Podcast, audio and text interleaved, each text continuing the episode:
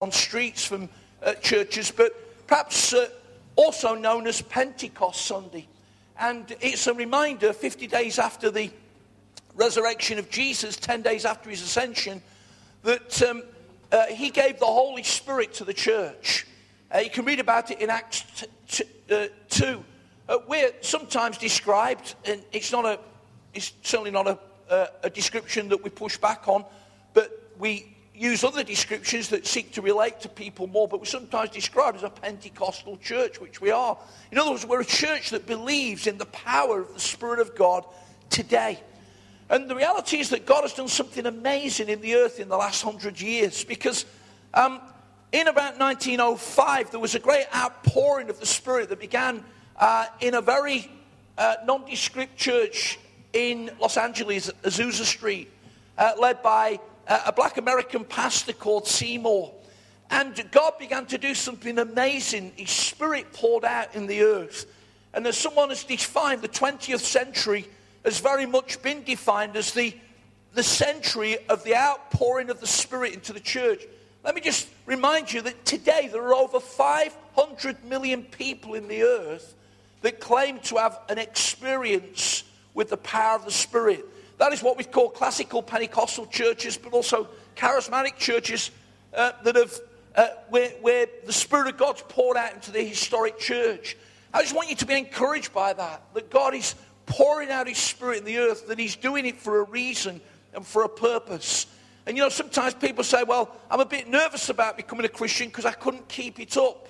No, you most certainly couldn't. But the power of the Spirit in you, alongside your commitment to submitting to Jesus, we've sung about this morning, means that you can more than keep it up.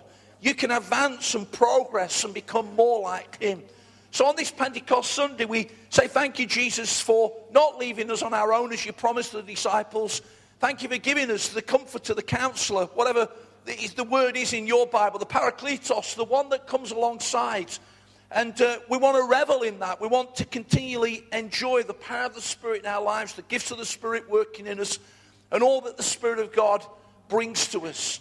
And uh, we thank Him for that. So let's just come to uh, our last but one message on thieves and occupants. And we're just going to read a verse from the Old Testament from the book of Lamentations. And uh, it's a verse that will just lead us into this morning's ministry. As you can imagine, Jeremiah was known as the weeping prophet. He cried a lot.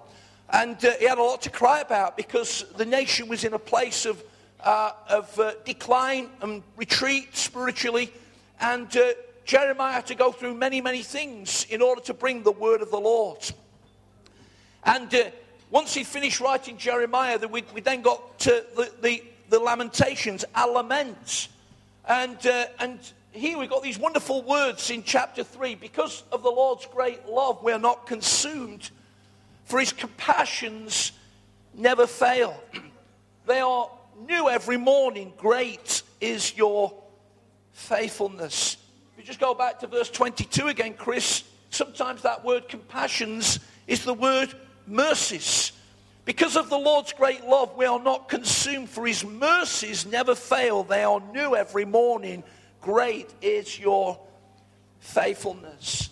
As I say, this is our last but one message on thieves and occupants. I trust that you've been enjoying the series, a very important series, because it really helps continually shape what God has destined us to be. Christian made the point last Sunday night at Mansfield, and I, I thought it was a, great point that many churches, with respect, do not uh, approach and think about these things and they lay themselves open to be invaded by things that aren't of God, and sometimes they don't even realize it, and then wonder why they're not progressing and advancing in the way that God desires. So, thieves, we talked about what we ought to keep out the church religion, rejection, offense, and control. And over the last few weeks, we've been talking about the occupants of the house, what we ought to be letting into the house of God.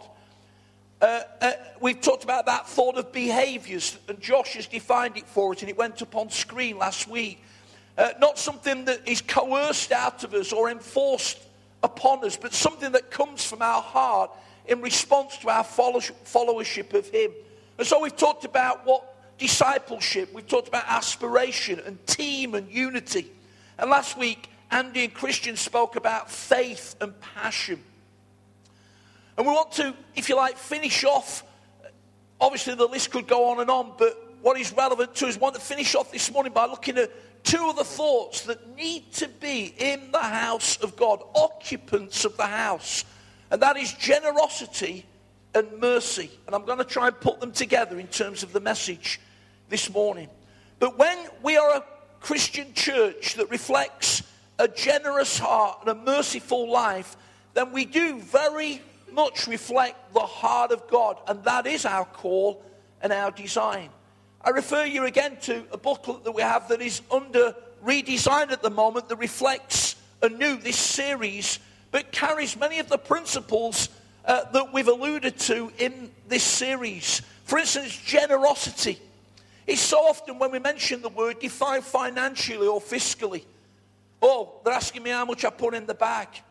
But it's far more than that, and that's the problem. You see, the definition of generosity is a readiness and liberality of giving, which impacts our words, our time, and our resource. Sometimes, friends, the problem with the Christian church is that we've been calling people to be generous financially, and they've not nailed generosity in their heart, and it becomes a battle. But when you have landed generosity of heart, then generosity of financial giving becomes far less an issue. And God has called us, make no mistake, to be generous, to give something back to Him of what He has given to us. It's a blessing, it's a privilege, and to, to do exactly that. We are blessed by a generous God. 1 John chapter 3 and verse 1 says, Behold, what love the Father has lavished upon us, that we should be called the children of God. Now, know about you, but if I ever get lavished with somebody giving great hospitality or lavished with a great, a great gift, I know that the, I've been on the end of someone being generous. He's lavished his love on us. He's not been mean spirited, but he has come to every one of us and loved us and loved us and loved us. And then what about mercy? Well, the prophet Micah says that we are to do justly, we are to love mercy, and we are to walk humbly with our God. Habakkuk, crying out to the Lord in the Old Testament, says, Lord, in wrath, remember mercy. James 2.13, where the context is that we, we don't judge somebody by their outward appearance. If I can use modern day terms, somebody turns up in a sharp suit, oh, great, great, you can sit on the front row. And somebody else comes that may be looking a little bit bereft and sorry for themselves and uh, maybe a little bit smelly, and we sort of push them on the back row. It's not the heart of arena, of course, but that's the picture that's painted in James 2. And that context is concluded by saying that mercy triumphs over judgment every time. Because mercy literally means a compassion for the guilty. And you'll know that that word compassion means to feel something in your innards. I suggest that when, when we've nearly given 1,500 quid last week to the Nepal uh, appeal, it's because we felt something. Something went on a screen, but we were moved in a merciful heart for those that were in need. What a tremendous offering. Thank you. All that goes to our in-care department of AOG World Mission.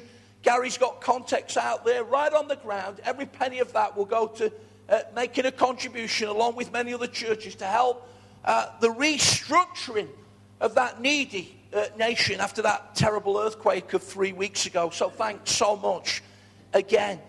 But it, it, something moves in us for the guilty. And, and it's always reflected in God's heart for us. The psalmist says, Lord, if you kept a record of our sins, who could stand? Question mark. And of course, none of us could. But he has been merciful to the guilty, you and I. He has been merciful to us when we are far from him. He has been merciful to us when we get it wrong. He comes again and again and again. And because he's merciful, this morning we can stand boldly in his presence and worship him. So, in the few minutes that we have this morning, how do I align these two great values of generosity and mercy? Cultural behaviors of arena church that leave us with a lesson to imbibe. Well, I want to tell a story. And, you know, you can't say that without thinking about that bloke, can you? But uh, Some of you won't even know who Max Bygraves is, but we'll move on. But I'm thankful it's not my story this morning, it's a Jesus story. And the Jesus story is often defined as a parable. And a simple definition of a parable is an earthly, everyday story with a heavenly, spiritual, eternal meaning. And Jesus, if you read Matthew, Mark, Luke, and John, very often took an everyday illustration to tell a story with an impact, if eternal, spiritual message. So, to save time, I want to uh, take you to Matthew 18, verses 21 to 35. I won't read the 14 verses. Some of you will be very aware of the story, but I'll explain it to us and then try and land it into our hearts this morning by God's grace. Jesus was a brilliant storyteller. And uh, he would, as I say, take an everyday illustration. Now, sometimes those illustrations are a little bit more difficult for us to sometimes grasp. They were stories of 2,000 years ago in a very different culture, Eastern culture cultures against West that we live in. But if you dig down at times, you'll find that they have an application to us. And often Jesus would use exaggeration or hyperbole to get across his point, and he does here in this particular story. And the context is forgiveness. So they're having a conversation. And the disciples said to Jesus, Well, how many times do you think we ought to forgive somebody? And as Jesus often did, he used a question to respond to the question and said, Well, how many do you think? Peter, in his own inimitable way, dived in and said, Seven. And he was going like this because the rabbinical teaching of the day was three. So he doubled it and added a bit. Seven times, Lord. Jesus says 70 times 7. It didn't mean that on the 491st time that you were offended, you didn't have to forgive anymore. He was talking about the limitless nature of forgiveness rooted in a heart that's merciful and generous. Because some of you may have at the top of that particular passage the story of the unmerciful servant. Or we could put there the story of the ungenerous servant. Mercy and generosity so sit together in parable, in, in parallel. So let me briefly tell you the story. There was a certain king who was settling his accounts, and he was calling his subjects to him that owed him debt and was bringing it back. and if you sort of pay for something at times with the understanding that you thought that actually you were never going to have to pay it back until that fateful day came. You know, when you realize that you've got to pay back what you owed. And of course, we live in a society today, sadly, where people still ignore that often get themselves into great trouble because of it. Won't go there this morning. But this man, the Bible tells us, owed a huge debt to the Lord, uh, to the king. Uh, it, it's described in one translation as uh, 10,000 talents or 10,000 bags of gold. And Bible commentators have defined this money as, in our everyday terms, millions of pounds, a huge, unpayable debt back. So the king says, Well, when are you going to pay? And the servant came to him and says, Oh, king, have mercy upon me. Be patient. I'll, I'll pay it back. And the king, with an amazingly merciful attitude, says, You know what? The debt's wiped away. Isn't that fantastic? When you just love your mortgage lender to bring you up tomorrow morning and say, you know what? We're going to let you off with paying your mortgage. Woo! Incredible.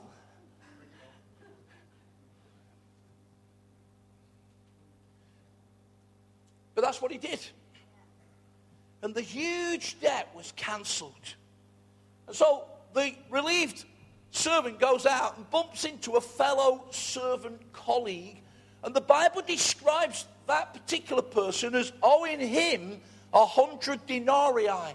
Again, read through it, it was just over five pounds. He's been forgiven millions.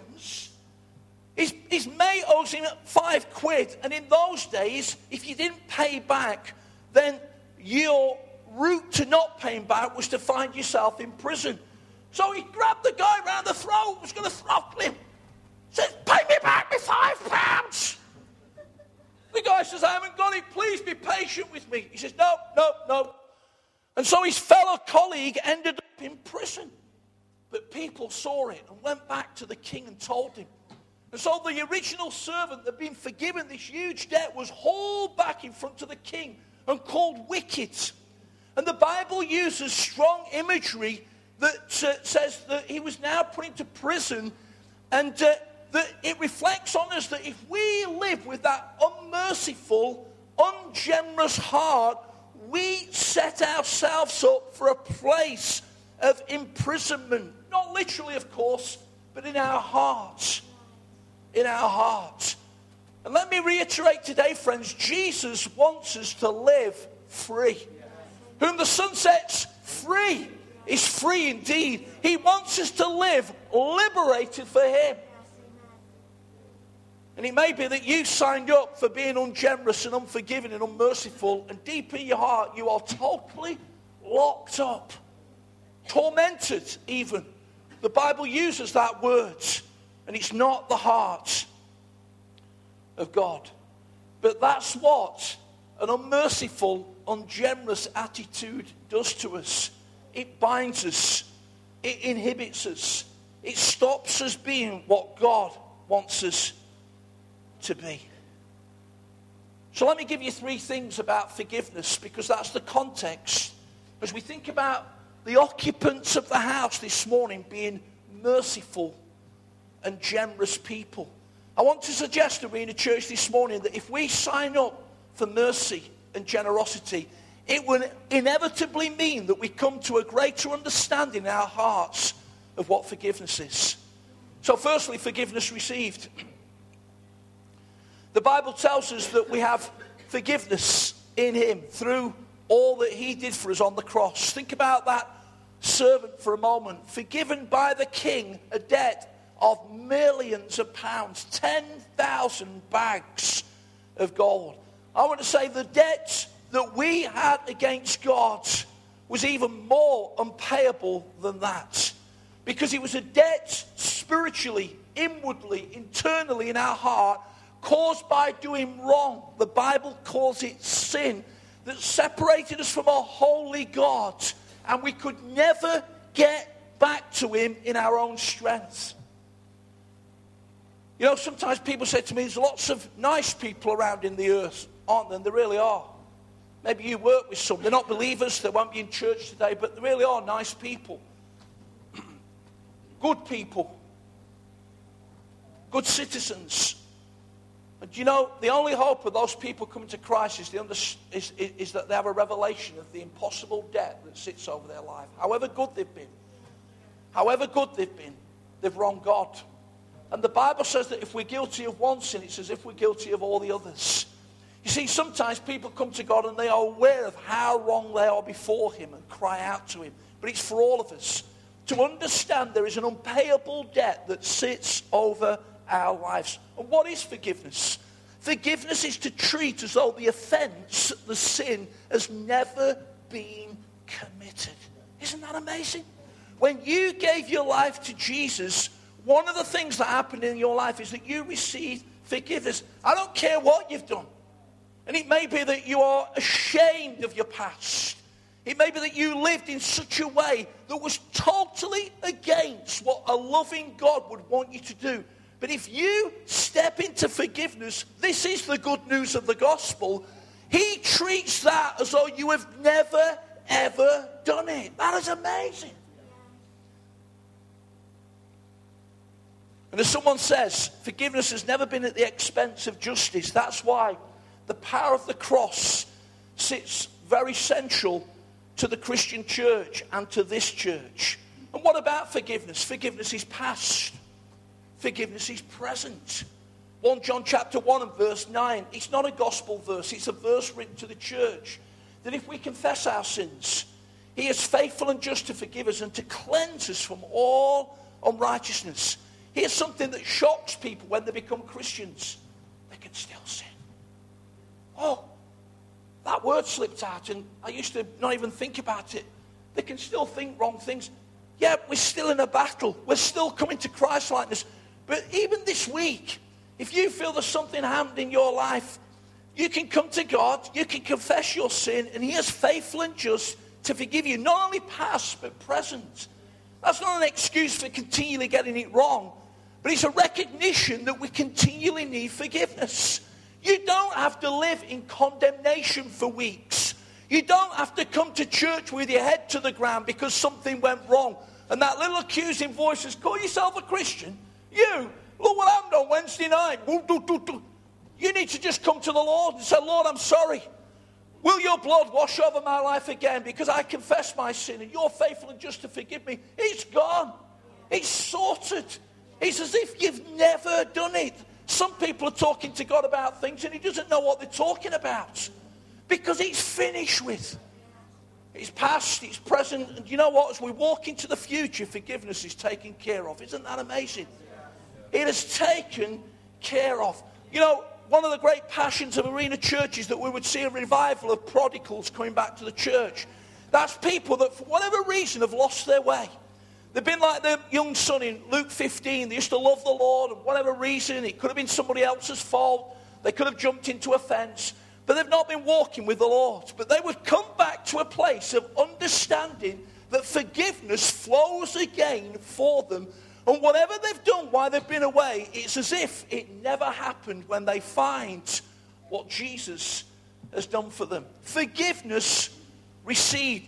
If you're a Christian this morning, I encourage you to live in the power of received forgiveness over your life. You need to believe it.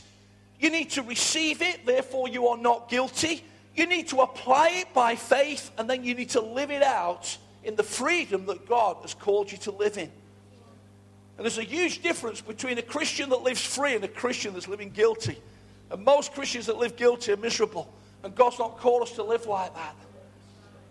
But what about forgiveness not only received, but forgiveness released? Oh. Jesus said at the end of teaching on prayer in Matthew 6 that I'm calling you to forgive others just as I have forgiven you. And this is the real heartbeat of the message this morning as we reflect mercy and generosity.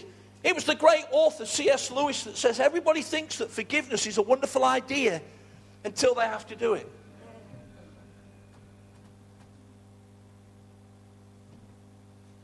And I'm going to tread carefully over the next two or three minutes because I could be misinterpreted. That bloke at the front talking about forgiveness, he doesn't know what's happened in my life. He doesn't know what's happened to me. He doesn't know what I've been through. He doesn't know what people have said about me. And maybe I don't know all those things. But I want to talk to a principle today, friends, and then ask God the Holy Spirit to apply the principle to you so that you would work it out in your life, so that you would be free. So please don't define the next moments as being trite or unfeeling because they're really not meant to be. Why don't people re- re- release forgiveness? Well, number one, because they don't see the need to. They're immune from it.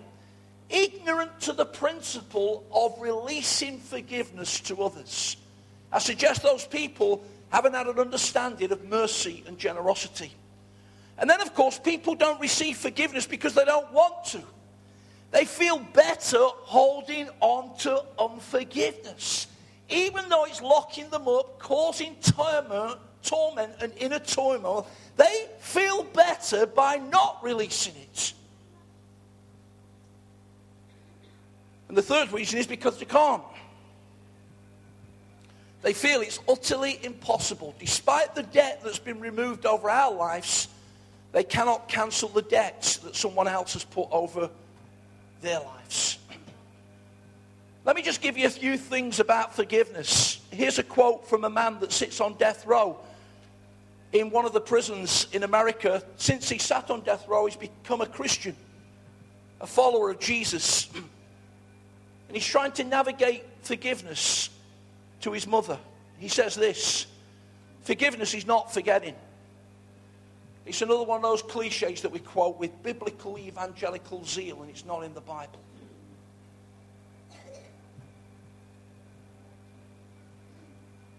He says we are taught from an early age to forgive and forget. However, there is often not, it, how often this is not realistic and it's not valuable. It would be nice to be able to turn back the clock and erase the unpleasantness of the past, but it is, just isn't possible. The real thing is to forget, is, is, isn't to forget the past, but to learn from it and to use it to help you and others live in the future. Here's another non biblical quote. Well, cheer up because time's a healer. And very often it isn't. Time's not a healer, forgiveness is. Time's not a healer, forgiveness is.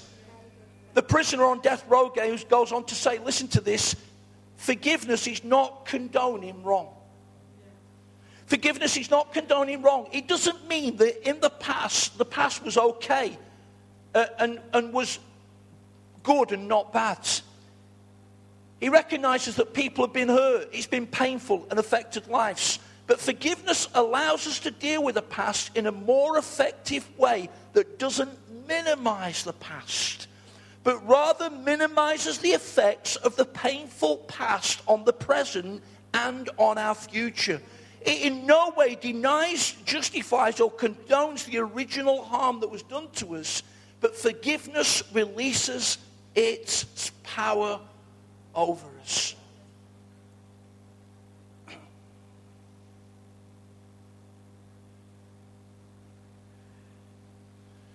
Here's two or three other things that forgiveness isn't. Forgiveness isn't going easy on sin.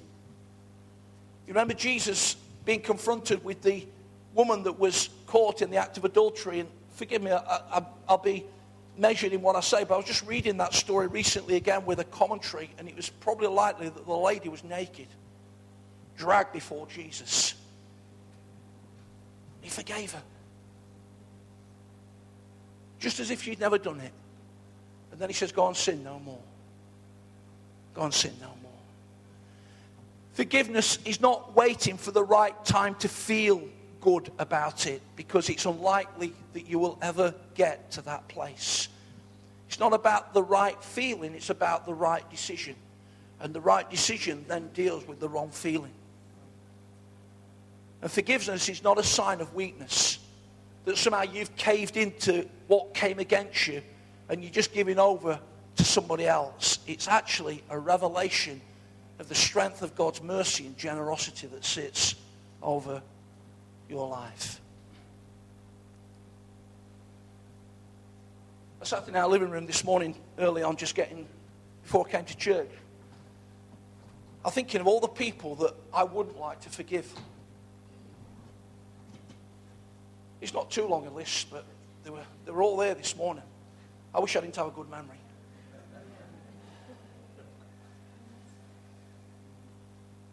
The guy that, as I'm praying for him, dying on his deathbed, speaks out cursings over what I was doing in the church. People that play games with our lives and led us on false pretenses. So it goes on. And I've forgiven them all. But this morning, forgiven, forgiven, forgiven forgiven. I am not allowing any unforgiveness to sit over my life that stops me being all that God has called me to be in the present and in the future. And I understand that even in a group such as this this morning, there may be some heinous things that have taken place over people's lives. Things said, things done, betrayals, broken relationships, promises that were never fulfilled. And there's something in you says, I don't want to let that go. I like living in unforgiveness. I like the sense of what it brings to me. I want to tell you, you're in a place of punishment. You're in a place of being bound. You're in a place where you'll never be able to fulfill all that God has destined you to be. And every time that you are tempted not to forgive the debt that sits over you, remember the unpayable debt that was removed from your life through Jesus' love on the cross. Forgiveness received, forgiveness released. And finally, forgiveness renewing. Colossians says, put on the new self, Colossians 3, 10 to 13. And in that context, one of the things it says, put on the new self, being renewed. One of the things it says is forgiving one another. Jesus illustrated unforgiveness and the binding it brings. It can bring binding to a life, it can bring binding to a church. It can bring binding to a community. It can bring binding to a nation. So this morning, I encourage you to see afresh the amazing truth of the occupancy of generosity and mercy. And it digs deep. But I encourage us this morning, every one of us, to live out that lifestyle because it is so liberating into what God has called us to be. I realize, friends, that every one of us need to ask God to help us to realize that mercy triumphs over judgment. I realize that sometimes I'm still quick to be prejudiced, to make my particular comment about something without understanding all the facts, to speak back at the, two, the, the BBC News and say, why don't they get a life and sort it all out without understanding all that's behind. I'm so quick to do that still at times. Lord, may mercy triumph over judgment.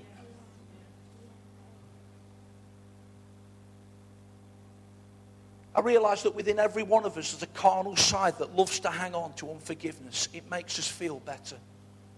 And I encourage you this morning to let it go in Jesus' name. It may have been something last week. It may have been something 20 years ago. But in generosity and mercy, we'd find the healing that God has purchased for us in Him. And when we do that, and when forgiveness is continually renewed in our lives, we're blessed and not bitter. We're renewed and not resentful. We're growing and not diminishing. Arena Church, draw on the power of this story of Jesus in Matthew 18. Think about it afresh and what it means to your life. Ask God to help us to realize again that we have received an amazing gift from Him, lavished upon us, forgiveness received the unpayable 10,000 bags of gold and more removed from us. May we come to a place of being able to respond to Him by forgiveness released to others. And may we live forever in a spirit of mercy and generosity with our forgiveness forever being renewed. I think that sets us up to be a great community of God's people. Because of the Lord's great love, we are not consumed. His mercies never fail. They are new every morning. Great is your faithfulness. What an amazingly generous and merciful God.